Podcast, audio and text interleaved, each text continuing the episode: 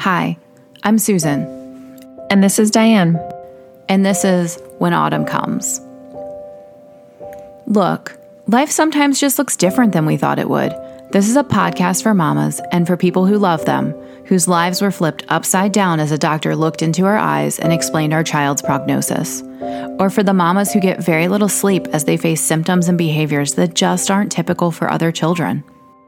This is a place where we can take on this journey together because we know that this can be a sad, lonely, misunderstood path. But we also know that as colder temperatures and darker days begin to appear, so do the golden leaves and beautiful sunsets of autumn. We know that life comes in seasons. We know that in our world, 24 hours can hold so much change that it feels like four seasons in one day. We are here to let you share your story, let you laugh and let you cry, let you learn and let you grow, together with other mothers when autumn comes.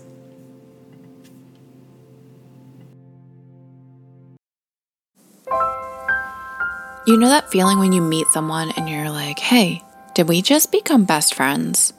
Or when you see a medical mom, I don't know, out Target, like we all go anywhere right now. Huh. But let's pretend. Let's pretend you can go out to Target and you see a medical mom, or you hear the beeping feed pump, or you see someone who is lugging a whole lot of gear and pushing a wheelchair.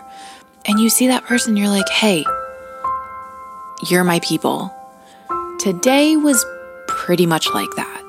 I sat down with Meredith and we just kind of started talking, and the conversation went in many different directions, some of which were not planned. It was just so good and so refreshing to sit down with somebody who is a complete stranger, find out you have things in common, and find out that you're both completely rooting for each other and rooting for each other's children. I think that is part of what makes this community so magical. So today you're meeting Meredith, and Meredith has four children, two of which have disabilities. Her 10 year old has cerebral palsy, and her one year old has Down syndrome. Meredith is in a military family, so her story is very unique and they have been all over the place. So welcome Meredith and let's let's do this. Welcome to When Autumn Comes. This is so weird doing this without Diane here. I, I feel like I should have somebody sitting next to me, but today it is just me and our mom, Meredith. Hi. And Meredith is here. She, you know, it's really funny because when Meredith and I started talking, we have a lot in common, like mutual friends. Mhm. And we Yes. both went to what what year did you graduate from JMU? I graduated in 01. okay. I was so, So a little it bit has been a shocking 20 years since I graduated from JMU. 20 years. It's unreal. It's unreal that that's even possible. I feel that way still about high school too. oh, like, I how is know. that even possible? So now that Ugh. it's college, Well, somebody posted something the other day. It was like, friends don't let friends realize that the 80s were like 40 years ago. like, yeah, holy crap. How is that it possible? doesn't. It doesn't seem unreal that I graduated 20 years ago and that I also have a one year old. Do you ever sit and think, like, I'm a mom? Yes. Forget the whole disabled child thing. Sometimes I think, like, oh my gosh, like, I have offspring. they are my people. I have this thought a lot of times in the middle of the night. I think that that's when it gets really strange. When you're sitting rocking a child or something Mhm. And you just look around and go, is this really my life? Mhm. Well, and you have this you really have a happening? wide range of ages in your house. yes. So you now are doing the whole little thing again. We're doing the little thing again. The little thing is a hard chapter to be in Yes. sometimes. Yes. So tell us about your children.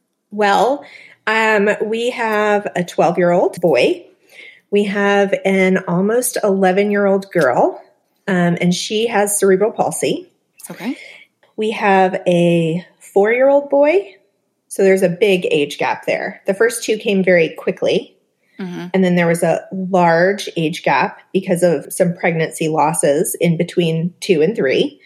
And then we had a very big surprise.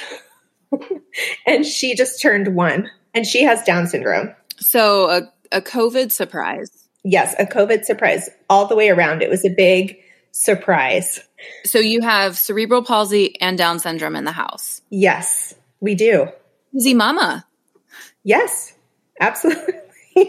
when you got the news that she had Down syndrome, were you like, I'm a medical mom already. I've got this. Or what were you feeling? Um, gosh, where do we even begin with that? Um, I laugh because my motherhood journey had so many ups and downs.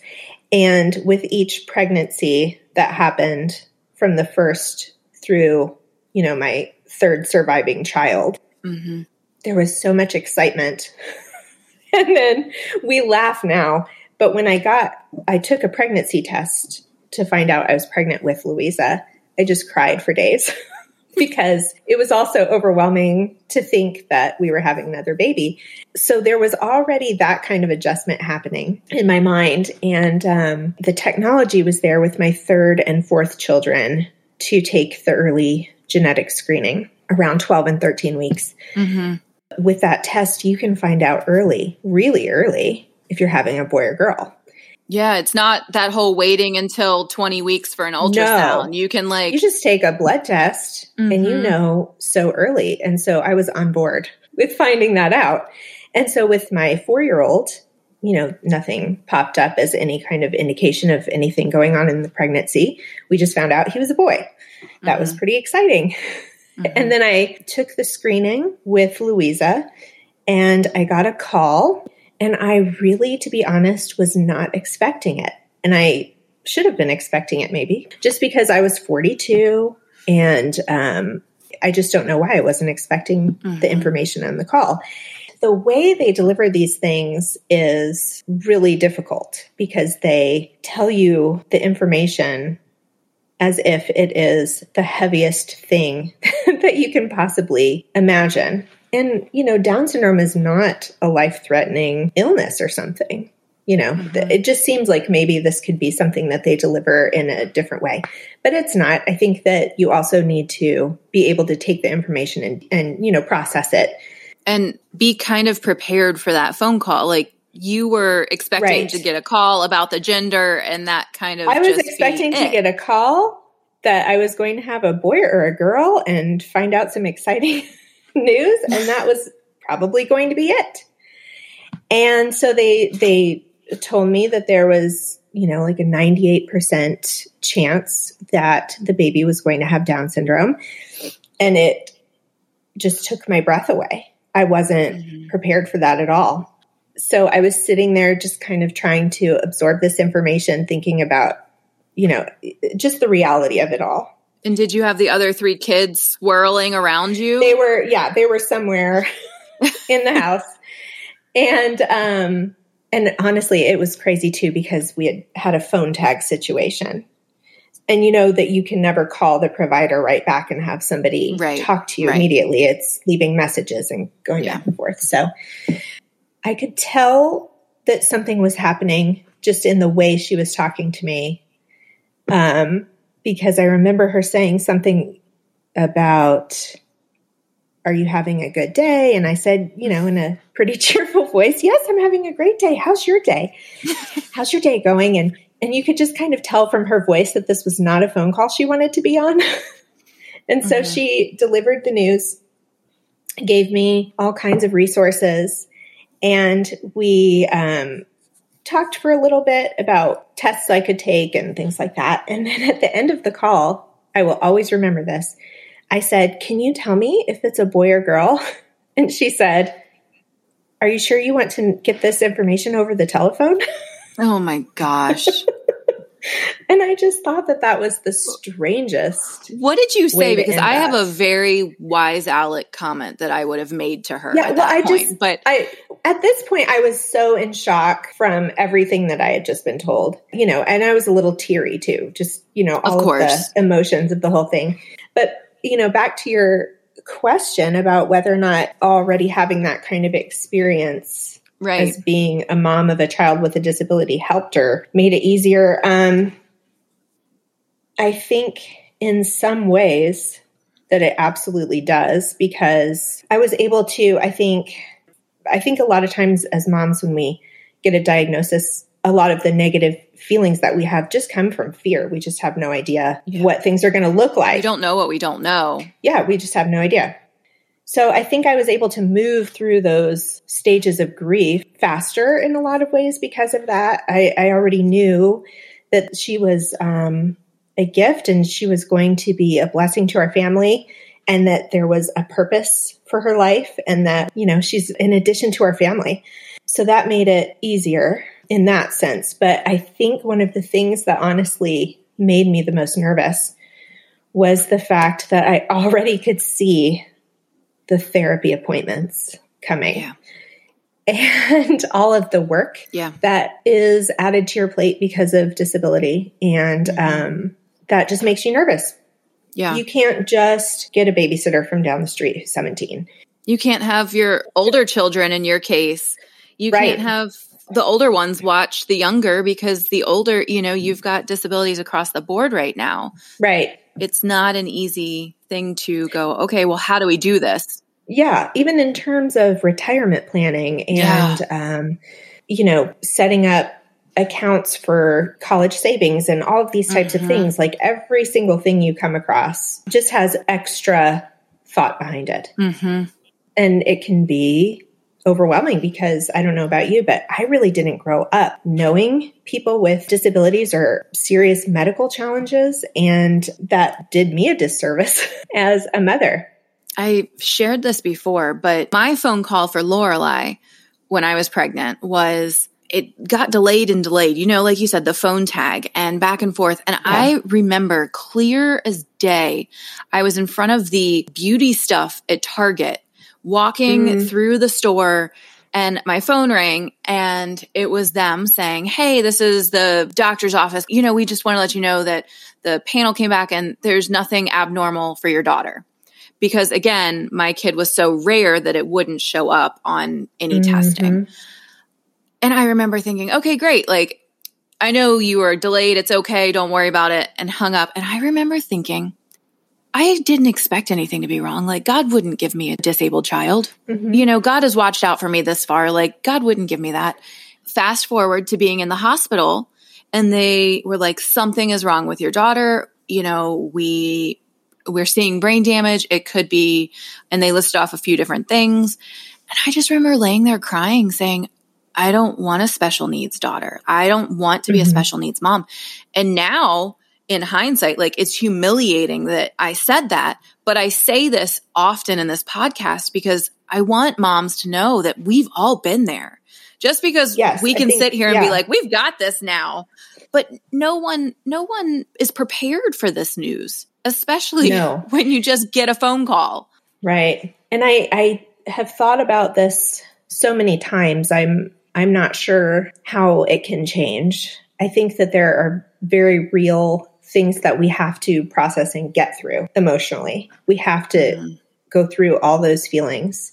And unfortunately, there are negative feelings in there that we sometimes do feel ashamed of or regret. And um, it's unfortunate because you don't want your child or anybody else who has a disability to think exactly that what you are saying means that they are worth less than because that's exactly. not true.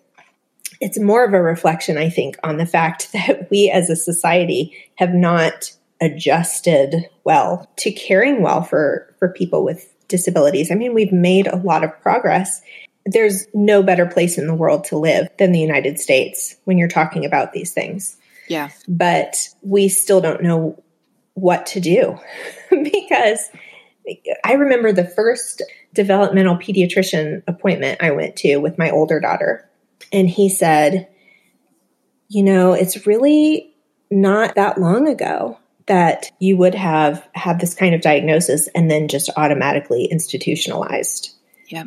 And that made me just horrified thinking of all the families that have been separated because of the idea that you just can't care for your child mm-hmm. at home and that's that's horrifying from both standpoints from the mother and the child absolutely i have my godmother she's been on the podcast and I'm trying really hard to get her mom, who's I think around 90 years old, but her youngest son has Down syndrome. And when Mhm. he, I mean, he passed at 50 years old, I think, somewhere around there. But when he was born back in the 50s, she was the mom who was like, Oh, you're not taking him. And that is so cool. That's just inspirational. And like you said, in that time, it was okay, you just had a son, he has Down syndrome, we'll take him off your hands. And she was like, Mhm. oh, no, you won't. I so want to get her on the show because I think it would just be such a powerful story of hearing what it was. I almost said 50 years ago, but we just realized that the 80s were 40 years ago. So, you know, a little bit further back. yes. it's crazy how the times have changed and like you said i'm so Mhm. grateful that that medical technology and society is moving in the direction to allow us to keep our complex children at home hmm Yes. We just have to also figure out how to, you know, as communities love people well, I think. yes absolutely so you had a bit of a bumpy summer like i did We did. We did. July was the month. july it was a mm, no I wish we could just skip over July, but we can't because that builds us to the No. people that we are today. Yes. uh, yes. or some crappy, crappy motto like that. I don't really know, but tell us about your July. So, like I said, I had a prenatal diagnosis of Down syndrome. And once I got that, my high risk OB was really, really diligent at every scan. And I had ultrasounds at every single appointment. He was looking for certain things right away. And very early on, he saw what he thought was a heart defect that was characteristic of people who have Down syndrome. And um, so he found this and we monitored it. She was closely monitored after birth. And she was doing really, really well. So that was a good thing. We were able to uh, wait till she was bigger. Can I interrupt real quick? I have a a, a question about Down syndrome. Uh-huh. Is it a given that Down syndrome babies would go to the NICU? What's the normal? It's not a given. We were really hopeful that she wouldn't have to. In her case, because of the heart defect, Okay. um, it was leading to her having a tougher time breathing. And it wasn't, she was never in any real critical distress, but she just needed some extra help. So they did take her to the NICU and she had, um, she had some work to do with oxygen and she had some work to do with feeding to get Mhm. out. Um, we were only in the NICU for about two and a half weeks. Okay. And compared Only to my quote first, unquote. Right. My first NICU experience was 10 weeks. And so Okay. in a foreign country. hmm So when we talk about certain things giving perspective. So wait, so wait. those. That saying, that that poem, "Welcome to Holland," you were like, "Welcome Yes. to Germany." They literally Yes, dropped we- you in a foreign country in a NICU Yes. with foreign languages. Oh, Yes. Yes. We, yes. And boy, we could have a whole episode about what that was like. So, um, so we had been monitoring her heart. She was Mhm. in a really good place. Typically, with the type of heart defect she has, they want to operate by six months old. okay. And they want you to be as close to six months old as possible because they want the heart to be that much bigger to Right. operate on. Right. So we were able to wait because she was in really good shape. So the surgery itself went really well. She was having a lot of trouble with sedation. There are a lot of things that I have learned about Down syndrome over the past year that I would have had no clue about before. But apparently, people who have Down syndrome have a, a tougher time being sedated than the general population. And that was very true of Louisa. So she was having a really tough time resting. And she had the sweetest nurse. I remember the first night who just stayed up all night patting her hmm to try to get her to rest. And so they were throwing everything at her. They finally got her to um, get into a really good rest period. And then it was time to extubate. Which, Which is, is exciting. terrifying. I mean, it's exciting, and but it's terrifying. yeah. Right. But it's, you know, you are happy that That's it's the next step. do that. You know, Yeah. that's the next step to going home. That means we're Yep. doing well. So the day after her surgery, they extubated and everything was fine. But in order to do that, they have to bring you out of sedation a little. So they worked so hard to bring her into sedation and get her comfortable. Now they have to bring her out so that they can see that she's breathing on her own. Mm-hmm. So they did that. Then we were back to square one. She was just in agony, you could tell. So once again, they started playing this game of trying to get her to rest. And I will never forget this because I happened to be standing right at bedside. My husband, poor guy, had just left the room to go eat lunch. So he was out in the hallway eating lunch. And when he left the room, everything was completely fine. And you know how it is in the ICU. You are constantly looking at numbers and yeah. seeing like where things are. Numbers were good. So he left to go have lunch, and I was standing right near her bedside, and the doctor came and gave her a dose of propofol. You could watch the numbers on her blood pressure, and you can see him actually pushing the medication into her IV, and he's still pushing it, and the numbers are declining. They're just steadily declining. And I remember sitting there thinking, gosh, I wonder when that's going to stop. I wonder when the numbers are going to stop doing that, or at least, you know, go back up. I don't know. Right. And they didn't stop, they just kept crashing. And so it was honestly such a surreal television show moment because I don't remember anyone screaming or sounding some kind of alarm or anything. Mm-hmm. The atmosphere was very calm, but all of a sudden, everybody was in our room with things mm-hmm. like crash carts.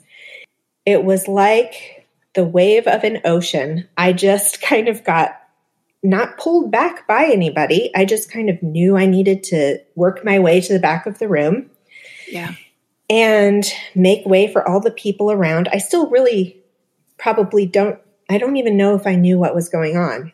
For moms and listeners who haven't experienced this, because mm-hmm. I've experienced it multiple times with Lorelai, uh-huh. to set the scene, it really, you described it as a wave. For me, it's almost like a big gust of wind just blows in. yeah. Yeah. It's a big gust of wind and all these little leaves are flying everywhere and they're landing right. exactly where they're supposed to be. And yes. they just settle and they get to work very quickly. And then mm-hmm. it's like mm-hmm. this calm, clear, you could hear a pin drop as they're trying yes, to resuscitate. a, quiet. Yeah. And as a mom, and now, what are you feeling in that moment? I, I remember just standing there, not making any noise, but with my hands over my face because, mm-hmm. you know, the realization of you know, this is actually happening to your child is going on. and mm-hmm. I just had no, you know, I had no perspective for this. Like I just didn't know what I should be doing. You know, like, do I say something? Do I, you know, I don't know. Finally, somebody did notice me there and it was just like a TV show. They, they took me out of the room. You need to come out. Mm-hmm. And so my poor husband, Oh gosh, is halfway through a sandwich. in the hallway eating his lunch. and what he says happened out there is that you, you know, you do hear alarms mm-hmm. going off and people rushing in. He said that he looked up and made eye contact with, you know, somebody working the desk or a nurse or somebody. And they had actually looked at him and said, Oh, don't worry, it's not you, or something like that. Oh, gosh. And so he saw me come out in the state I was in, which mm-hmm. was at that point very upset. You know, it was just one of those moments where, you know, you could see his horror because he had left the room and everything was fine probably five yeah. minutes before. Mm-hmm. Just so I can visualize compared to my yeah sure my experience with this. So when I stepped out of the room, I was literally standing. Our our PICU glass doors slide open and everybody can come running in. And I was standing just outside of the glass door of her her exact mm. room. I didn't go out to the waiting room or anything. Do they make you go out? Yeah, they they made me go out of um the whole. Oh, I would have thrown up. And our room was the first one, so it okay. wasn't that far but we had to Yeah. completely leave the ICU in order to do things like eat or whatever. And that's where they Mhm. took me. They just got me out of there. And Okay. then it was just really interesting because there was just really no nowhere to to be in this Mhm. chaotic Yeah. moment. And so they they cleared out a staff room that was just to the side and they um they let us kind of take over this staff room, which is surprising because you would think that this would happen more often that there would be Yeah. like a dedicated space for this and I don't I don't know if it does or doesn't, but Our hospital does. I wonder if somebody was already in the quiet room and they had to put you somewhere else. maybe Like Oh, maybe it was already busy and they had to put you they were like find a place for them because they I can't imagine you sitting in the waiting room. Right. This wasn't even so so our hospital has a dedicated ICU just for the heart patients. Uh-huh. And um, so this wasn't even like the general Mhm. PICU. So you would think Yeah. that there would be some place, but there just wasn't. There was, you know, and I don't know also if maybe it was a COVID related thing. Maybe. As you're sitting in there, we have been forgotten in quiet rooms so many times. And you feel like it's an eternity that you're in there. It doesn't Mhm. matter if it's five minutes or 500 minutes. You're sitting there going, Mhm. What is going on with my kid? What is going on with my kid? we were fortunate in so many ways. I mean, we're very spiritual people, and um, we can see the hand of God in this whole entire thing. Just the fact that my husband and I were both at the Yeah. hospital was a blessing in itself. The fact that it was daytime, even, you know, opposed to nighttime. Our Mhm. heart surgeon was already there and he wasn't in another surgery. So he was able to get to her bedside immediately Yeah. our hospital just has um, a very well respected heart surgeon, and he, I think, has uh just a great program, and he has surrounded himself with just an impeccable team of people, Mhm. and so they were just right with me Yep. and my husband as much or as little as we wanted while we were trying to figure out what was going on. So the surgeons came right to her. The dedicated anesthesiologist for heart surgery came right to her. They made the decision to go ahead and open her back up and put her on bypass and just give her heart uh, a rest. Um, and you know, so that that was just a crazy time, but they were right there to walk us through the expectations, to uh, to be with us, and to be just be really caring. And at what point did they figure out that she had the reaction to propofol? You know, that was something that has actually taken a really long time to assess. Um, Mhm. They at first thought that potentially the hypertension she had because of her heart defects Mhm. was much worse than what they were able to see in testing. And um, and so the other thing that I have really appreciated about her whole cardiology team, um, not just her surgeon, but just all of the cardiologists that we have at the hospital, they I guess had a meeting where they sat down and pulled all the data of her from her um, from the machines, Mhm. and they sat down as a team and went over everything.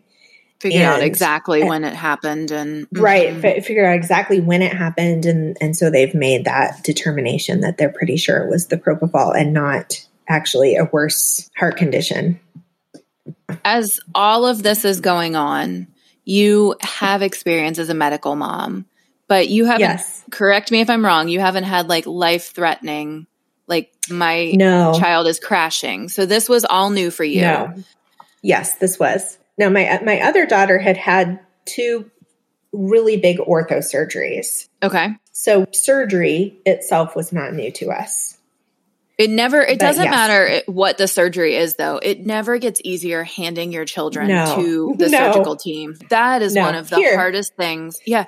Take the love of my life in your hands Right. and her stuffed Right? and they do they just take little children into their arms and carry them Mhm. Mhm. away and it is very strange That is one of the hardest parts of medical motherhood for me. And then they tell you, well, go get some coffee, Yeah, like you can just go hang out and yeah. go get some breakfast. My husband and I were joking um, while we were waiting during this most recent surgery. That was the only date that we'd had all year. you know your your medical parents when your date is sitting in the OR waiting room. Oh, we had somebody. It was really sweet. My sister in law door dashed us lunch as a little surprise to mm-hmm. the hospital, and you know it was kind of a strange thing to see this DoorDash person come with food to the waiting room.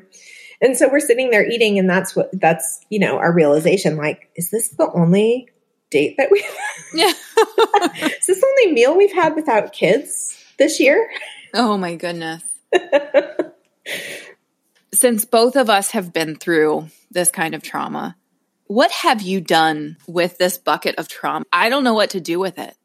I mean, I am in therapy. Uh-huh. And in my case, Lorelai's last hospitalization in July was her last hospitalization. And right. um, we had the same kind of crashing. We had like I literally mm-hmm. had her head in my hands at the head of the bed as they were trying to save her life.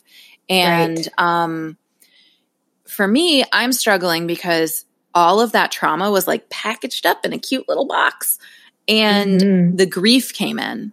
Right. How do we all keep going? Your daughter got better, you went home, you have mm-hmm. four children. We don't have time to process that trauma that you just faced. Right have you processed any bit of it or is is that what we're doing today?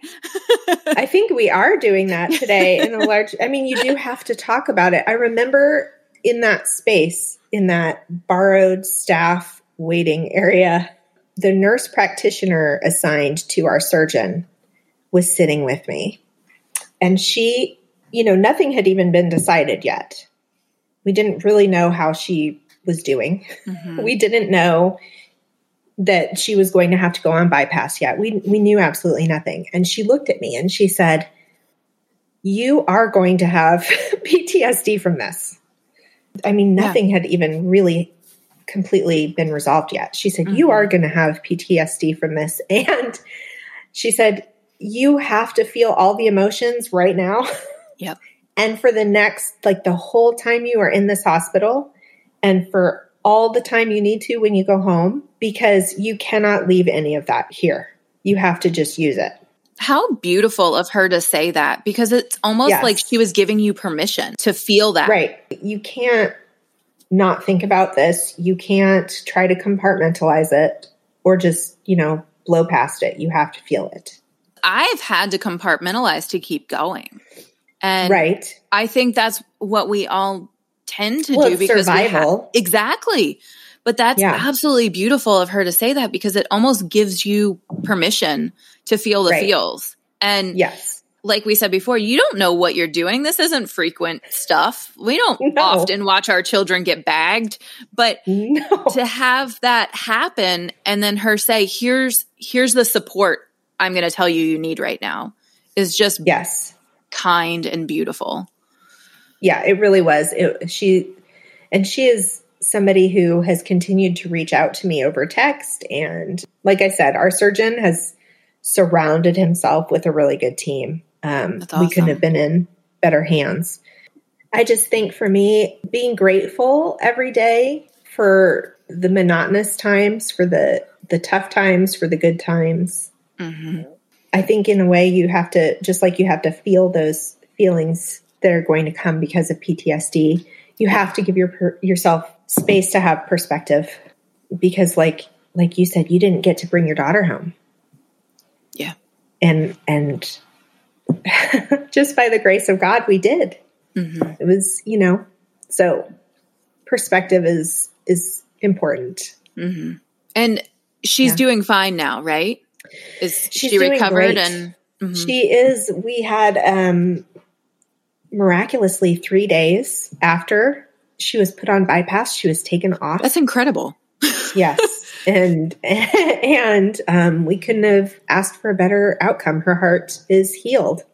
That's awesome. And um, so yeah, we just and she just turned one. Can, she just turned one. It was so funny because uh, you know one of my good friends has four children, and we were laughing about how by the time you have four children, you kind of don't feel like doing very much for birthdays, but you do anyway.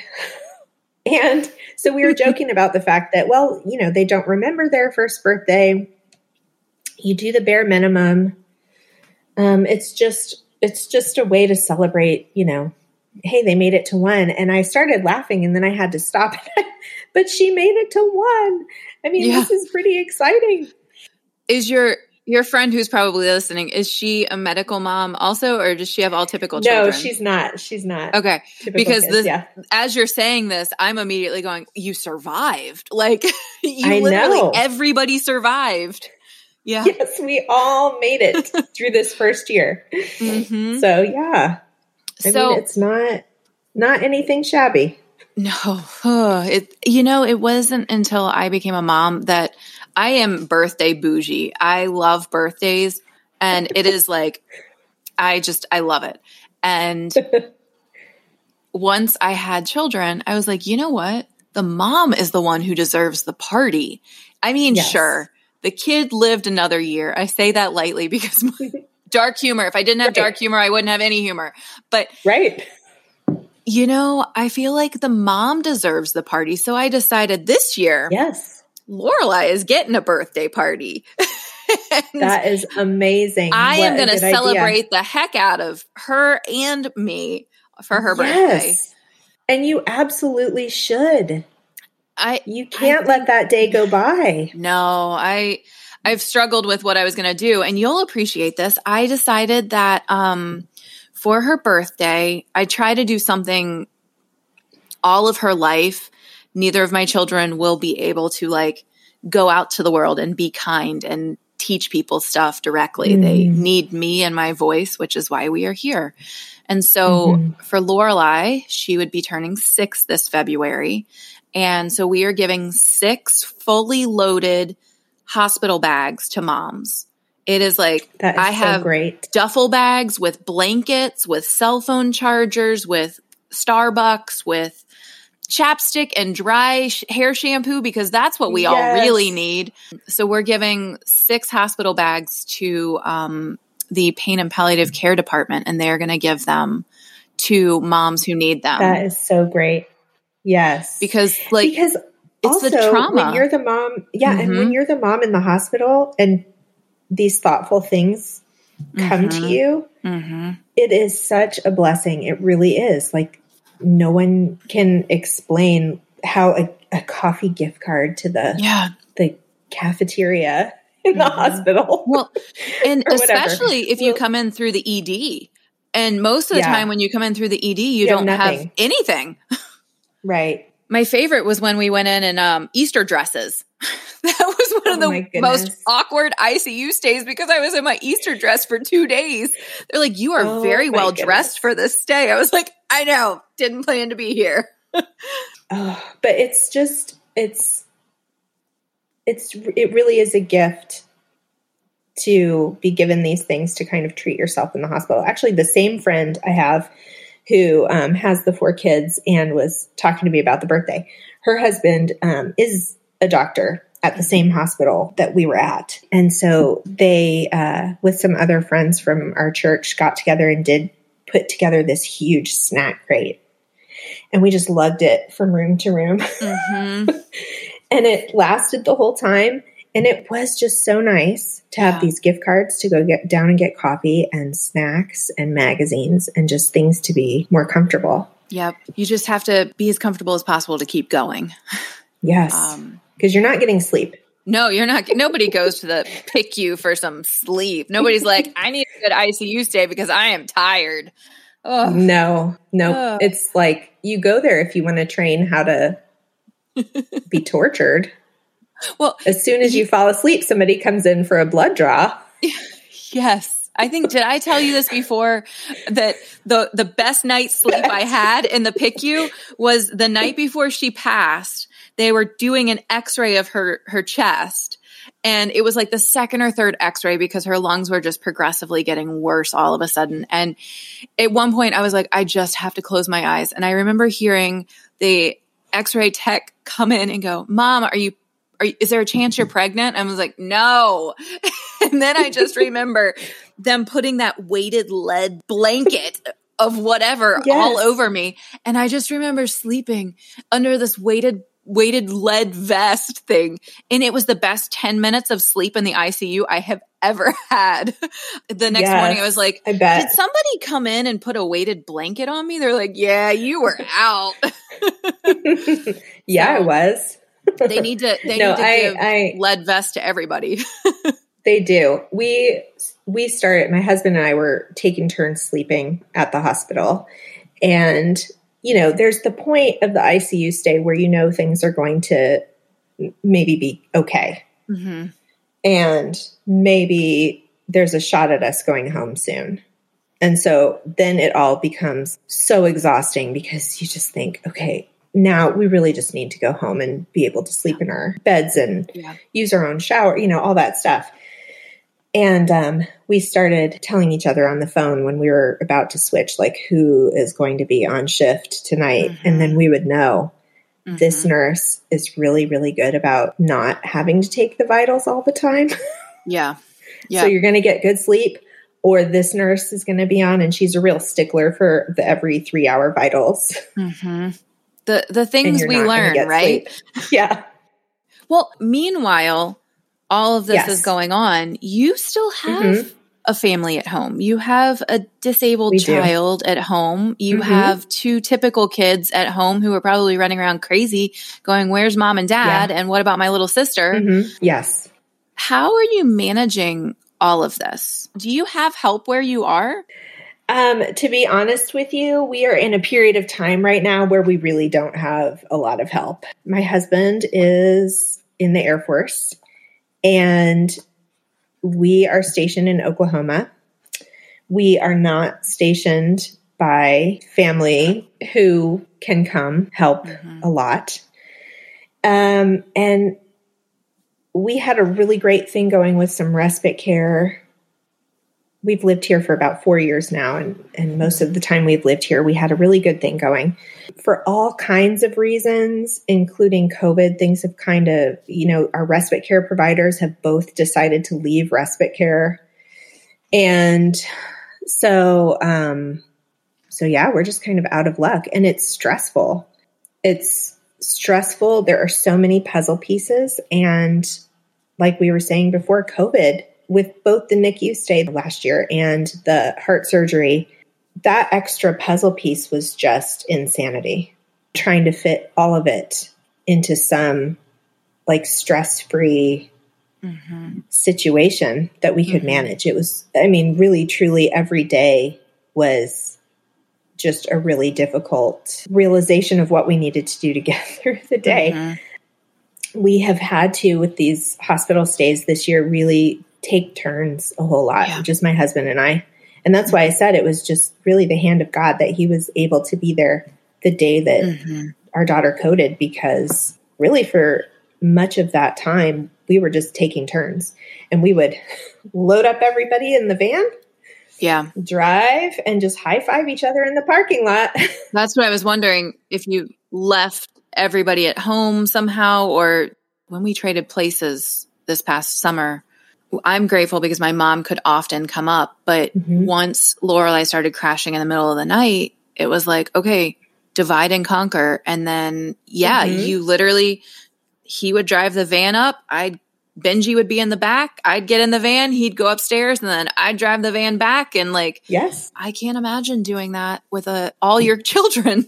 Yes, it was hard. You know, we've been so blessed in the past because my mother is the kind of grandma who is on it. Like she is Mhm. there to help take care of you and like really for the long haul. When my older daughter was born in a foreign country with a long NICU stay, my mom was able to wrap up all of her affairs in Virginia, get on a plane.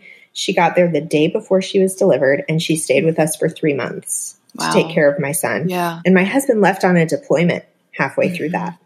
hmm And um, there are so many situations where we just would not have been able to do any of this without my mother. And so, you know, it's just such a good example for what life can look like as a grandmother, being that Yeah. much of a servant to your family. I mean, Mhm. we wouldn't have been able to do it. But my dad has ALS Oh. And so now she's caregiving weird, for him. And- she's caregiving for him and cannot leave. And she and my dad both have always been such champions of my family. Mm-hmm. It was just a really bizarre time because we were stationed just, I mean, we lived 10 minutes up the road from them, mm-hmm. the last assignment we had.